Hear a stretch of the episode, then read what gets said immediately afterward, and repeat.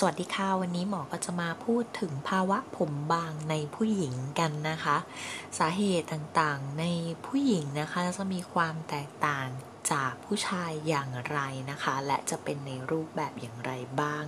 มีวิธีการรักษาในปัจจุบันเป็นอย่างไรบ้าง มาติดตามกันนะคะ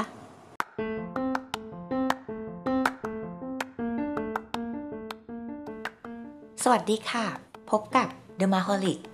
สารพันความรู้ด้านผิวหนัง กับหมอแนน แพทย์หญิงนันทิดาสารักษ์แพทย์เฉพาะทางด้านผิวหนังค่ะ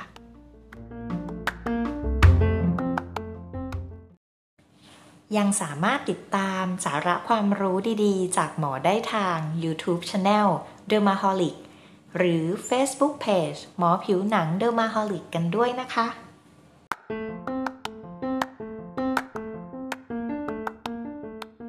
สำหรับภาวะผมบางในผู้หญิงนะคะ ผมเนี่ยนะคะก็จะค่อยๆมีการบางลงบางลงนะคะ โดยเฉพาะในบริเวณของด้านหน้านะคะ ตรงกลาง หรือว่าด้านข้างค่ะ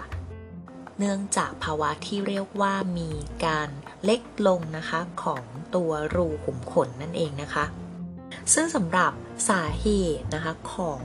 ผมบางในผู้หญิงนะคะ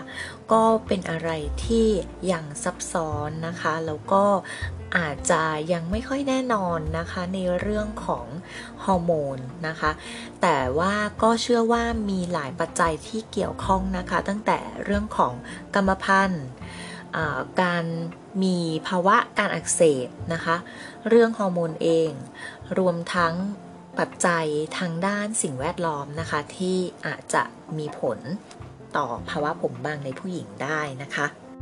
ซึ่งโดยส่วนใหญ่ความบางในคุณผู้หญิงเนี่ยนะคะ มักจะอยู่ที่บริเวณกลางศีรษะนะคะ คือด้านบนนะคะ แล้วก็ตรงบริเวณของด้านข้างๆศีรษะแต่ว่าไปทางด้านบนนะคะ โดยที่ไรผมด้านหน้าเนี่ยมักจะ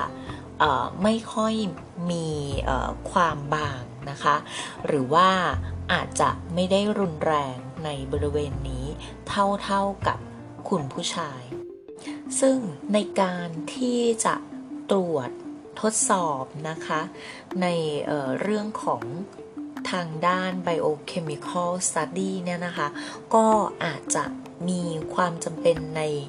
ผู้ป่วยที่สงสัยว่ามีภาวะแอนโดรเจนฮอร์โมนแอนโดรเจนที่สูงนะคะ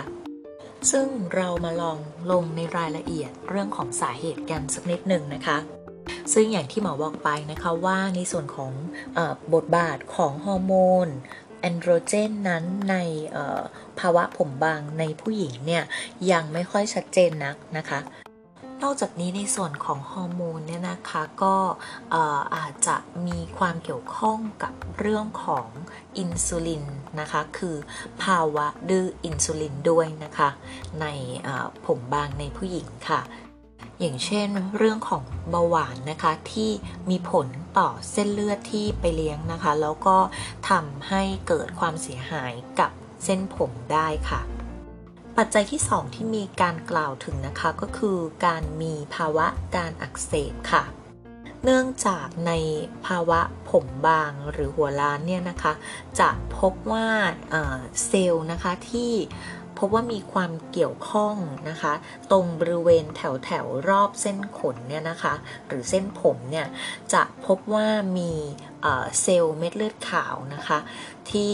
มีการมาล้อมอยู่นะคะ แล้วก็อาจจะเกี่ยวข้องกับเรื่องของผมบางได้นะคะ ซึ่งเหตุของภาวะการอักเสบเหล่านี้ก็อาจจะมาจากหลาย ๆ ปัจจัยตั้งแต่เรื่องของแสงแดดนะคะที่มีรังสีอัลตราไวโอเลตหรือรังสี UV อยู่นะคะ แล้วก็ในส่วนของอสิ่งแวดล้อมนะคะ ที่มีเรื่องของสารพิษต่างๆ นะคะ หรือว่าเชื้อแบคทีเรียบางอย่างนะคะ ที่อยู่อยู่แล้วบริเวณของผิวหนังหรือเส้นผมนะคะ ที่อาจจะมีส่วนทำให้เกิดการอักเสบได้ค่ะ ต่อมานะคะก็คือเรื่องของกรรมพันธุ์นะคะ ซึ่งเชื่อว่าในผู้หญิงที่มีระดับฮอร์โมนแอนโดรเจนปกติเนี่ยนะคะสาเหตุ ปัจจัยอย่างหนึ่งของผมบางอาจจะมาจากเรื่องของกรรมพันธุ์ได้ค่ะ ซึ่งจากสถิตินะคะก็พบว่าในผู้หญิงที่มีภาวะผมบางเนี่ยจะพบว่ามีเเรื่องของประวัติทางพันธุกรรมเนี่ยอยู่ถึงประมาณ 40-54%เลยทีเดียวนะคะ โดยเฉพาะในคนที่มีอาการเริ่มเป็นเริ่มเห็นเนี่ยมาตั้งแต่อายุยังน้อย เช่นน้อยกว่า 40 ปีค่ะ และอีกหนึ่งปัจจัยนะคะก็คือปัจจัยจากสิ่งแวดล้อมนะคะ สิ่งแวดล้อมที่กล่าวถึงเนี่ยนะคะ ก็มีตั้งแต่เรื่องของความเครียดนะคะ ภาวะความดันเบาหวาน การสูบบุหรี่ หรือว่าการขาดการปกป้องจากแสงแดดนะคะ ว่าอาจจะมีส่วนเกี่ยวข้องได้ค่ะสำหรับในแง่ของการรักษานะคะ ก็มีหลากหลายวิธีเลยนะคะ ตั้งแต่การใช้ยาทาค่ะ ตัวหลักๆเลยก็คือตัว minoxidil นั่นเองนะคะ ซึ่งสิ่งที่ได้รับการ approve หรือว่ายอมรับในการรักษาเนี่ยนะคะ ก็คือตั้งแต่ 2% minoxidil เช้าเย็นนะคะ และ ถ้าเป็นในรูปแบบโฟมเนี่ยจะมีแบบที่เป็น5%เมนอกซิดิลโฟมด้วยนะคะ ในการใช้วันละครั้งนะคะ ก็ได้รับการ approve นะคะ ในช่วงเวลาถัดมาค่ะโดยที่มีการศึกษาออกมาว่าได้ผลเท่ากันนะคะ ถ้าหากว่าคุณใช้ที่เป็น 2% minoxidil solution เนี่ย ก็มีคำแนะนำว่าให้ใช้ปริมาณนะคะ 1 cc หรือ 1 ml นะคะ ต่อครั้งค่ะ นอกจากนั้นนะคะก็ยังมีเรื่องของยาทาฆ่าเชื้อราบางตัวค่ะ เช่น ชื่อคีโตคอนโซนะคะ ซึ่งมีฤทธิ์ในการต้านการอักเสบนะคะ และยังทำหน้าที่เป็นตัวต้านฮอร์โมนแอนโดรเจนได้ด้วยนะคะ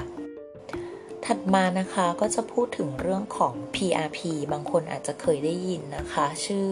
เต็มๆชื่อว่า platelet rich plasma นะคะ ซึ่งเป็นการนำเกล็ดเลือดของคนคนนั้นเองนะคะ ที่มาปั่นนะคะให้เหลือปริมาณเล็กน้อยเนี่ยนะคะ แล้วก็นำไปฉีดกลับเข้าไป ซึ่งก็เชื่อว่าจะมี growth factor อยู่มากมายนะคะ ซึ่งตรงนี้ก็พบว่ามีการศึกษาแล้วก็ได้ผลดีนะคะ ที่ค่อนข้างมากขึ้นค่ะ ถัดมานะคะก็คือการใช้เข็มเล็กๆ ในการรักษานะคะ ซึ่งก็พบว่าจะมีการกระตุ้นนะคะทำให้เกิดการสร้างคอลลาเจนใหม่มากขึ้นนะคะ มีการสร้างหลอดเลือดที่มาเลี้ยงมากขึ้น แล้วก็ growth factor ที่มากขึ้นค่ะ นอกจากนี้ยังมีการทำให้ ตัวยานั้นผ่านลงไปสู่ผิวหนังได้ดีขึ้นด้วยนะคะ ถัดมาก็คือการใช้แสงในการรักษาหรือที่เรียกว่า low level light therapy นะคะ ซึ่งก็มีทั้งรูปแบบที่เป็นแบบหมวกนะคะ แบบหวีแบบที่เหมือนที่คัดผมนะคะ รวมทั้งยังมีการศึกษาเกี่ยวกับ fractional erbium glass laser 1550 nanometer อีกด้วยนะคะว่าได้ประสิทธิภาพในการรักษาค่ะสำหรับยากินนะคะ โดยเฉพาะในคุณผู้หญิงเนี่ยหมอก็แนะนำว่าควรที่จะปรึกษาแพทย์นะคะ เพราะว่ามีทั้งข้อควรระวังและข้อห้ามต่างๆ ในการใช้ค่อนข้างเยอะค่ะ รวมทั้งในกลุ่มของซัพพลีเมนต์อื่น ๆ ด้วยนะคะ นอกจากนั้นนะคะก็อาจจะต้องใช้วิธีในการปลูกผมค่ะ ทั้งหมดนี้นะคะ ถ้าหากว่าคุณเป็นคนที่มีปัญหาผมบางนะคะหมอก็แนะนำว่าให้รีบปรึกษาแพทย์นะคะ เพราะว่าการที่ปล่อยทิ้งไว้ผมเนี่ยอาจจะมีโอกาสยิ่งบางลงบางลงเรื่อยๆนะคะ แพทย์จะได้เลือกการรักษาที่เหมาะสมกับคุณค่ะ